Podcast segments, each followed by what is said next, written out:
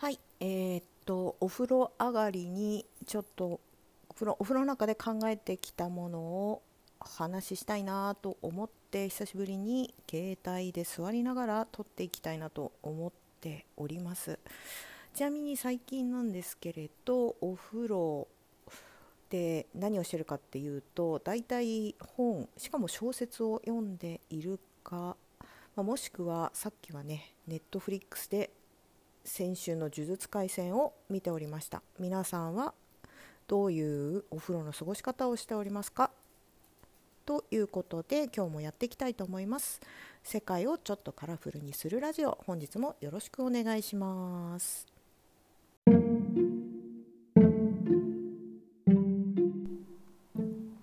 はい。じゃあ、えっと、お風呂に入りながら何について考えていたのかっていうと,、えっと実は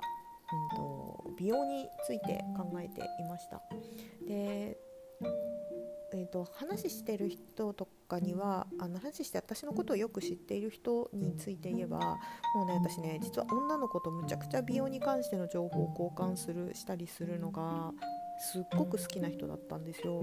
で、えーと、そうだな多分物心ついて1819ぐらいじゃないなもうそうですね。高校生の時以降かな。多分めちゃくちゃ多分そのお肌について多分とんでもなく投資をしてきたなと思っていて、まあ、美容皮膚科も行ったことありますしで、えーと、多分本当に持ってるわけじゃなくて多分えーと、デパートとかにある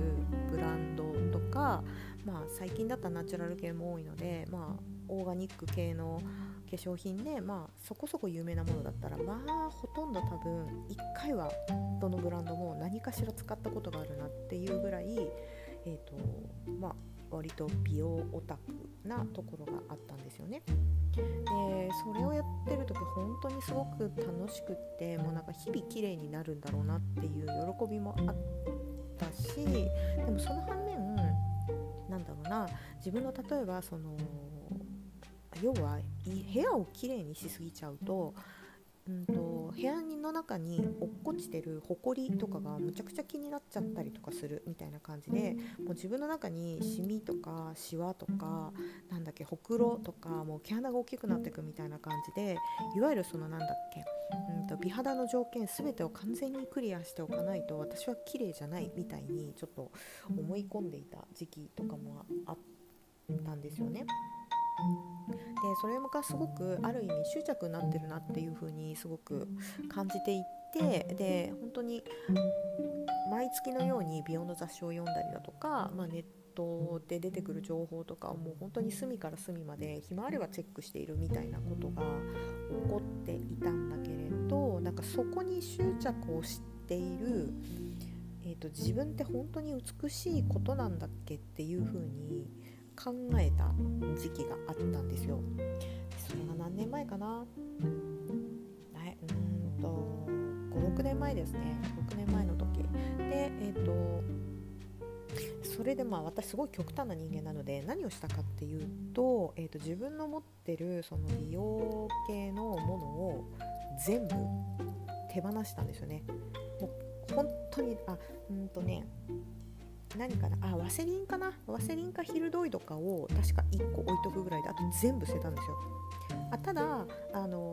さすがにすっぴんで外には出れなかったので化粧品を最低限だけ持っていてでそのメイクを落とすものだけ以外であとはもうスキンケア何もしないっていう、まあ、極端に言うと肌断食みたいなことを実はやっていた時期があったんですよね。でそこで私の肌に何が起こるのかなっていうのをちょっと観察してみようと思って。でなんでかっていうと私自分が1819ぐらいからもう本当にめちゃくちゃいろんなことやってたんですよ。もう本当に美容液もすごい買ったし化粧品もたくさん買ったし化粧水とかも本当にいろんな種類試したしっていう、うん、ただその中で自分がものすごく納得いくっていう風に思ったものってすごく数が少なくて、えーと、多分振り返ればね若かったから何あのしなくてもよかったんだろうなっていう部分はあったんですけれどでもともとそんなに肌トラブルってない方だし、まあ、そばかすとまあし小さいシミが気になるかなっていうぐらいだったので、えーと、でね、すごいしかもね極端に肌断食ね多分ね1年半ぐらい私やってたんですよ。でも全然肌のトラブルがなくて起きなかったからあ私ってもう本当に一生何もスキンケアって実は買わなくてもいいかもしれない。化粧も別にそんなにこだわらなくていいかもしれないっていう風に思っていたんですがうーんなんだろうな。またその1年半ぐらい経って何もしなくなってはいたししなくても正直良かったんだけれどふと気がついたんですよね。あの自分の鏡を見る時間がすごく減ってるんですよ。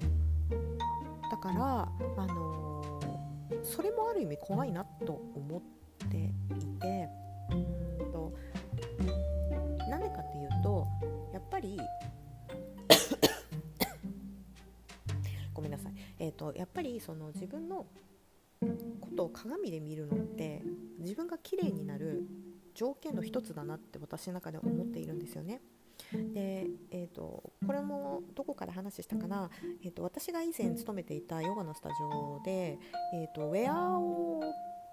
ウェアをブラトップだけのウェアを着てる子とあのちゃんとお腹まで隠してるウェアを着ている子たちが3ヶ月ぐらいどっちの方がお腹が割れるかみたいなのを、まあ、ほぼ同じようなレッスンを持ってる子たちがいたのでそれでなんか実験をしていたことがあってそうするとあのブラトップを着てレッスンをしてる子の方が明らかにお腹がきっちり割れていくんですよ。うんでそれが何でかっていうとやっぱりそこをしっかり見せることによってやっぱある程度緊張感が生まれるからその緊張感によって形が綺麗になったくびれが綺麗にできたんじゃないかっていう話を、まあ、一時期ワイワイしてたことがあってでそれをちょっと思い出したんですよね。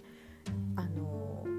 やっぱりスキンケアをする時とかってすごく自分の肌に、えーと、触れ触れる？それがどんな形でありあり自分の肌を確かめるっていうことで、まあ、自分自身とある意味向き合う時間だったんだなっていうことに気がついたんですよ。そうなので、えーと、そこから私はまたスキンケアを始めました。でどっちかっていうと私にとってだからスキンケアとかそのお肌をきれいにするっていうことは、えーと、自分との肌の対話の時間、うん、で自分の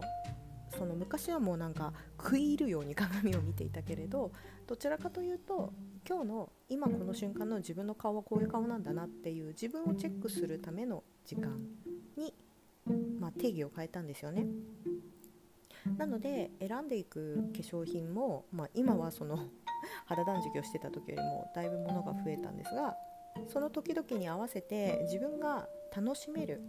例えば香りだったりテクスチャーだったりあとはその、まあ、季節によってね違ったりとかするからそういう自分が楽しめる。でできれば私自身の肌が喜ぶものってどういうものなのかなっていう視点でスキンケアを選ぶようになりました、うん、だから、えーと、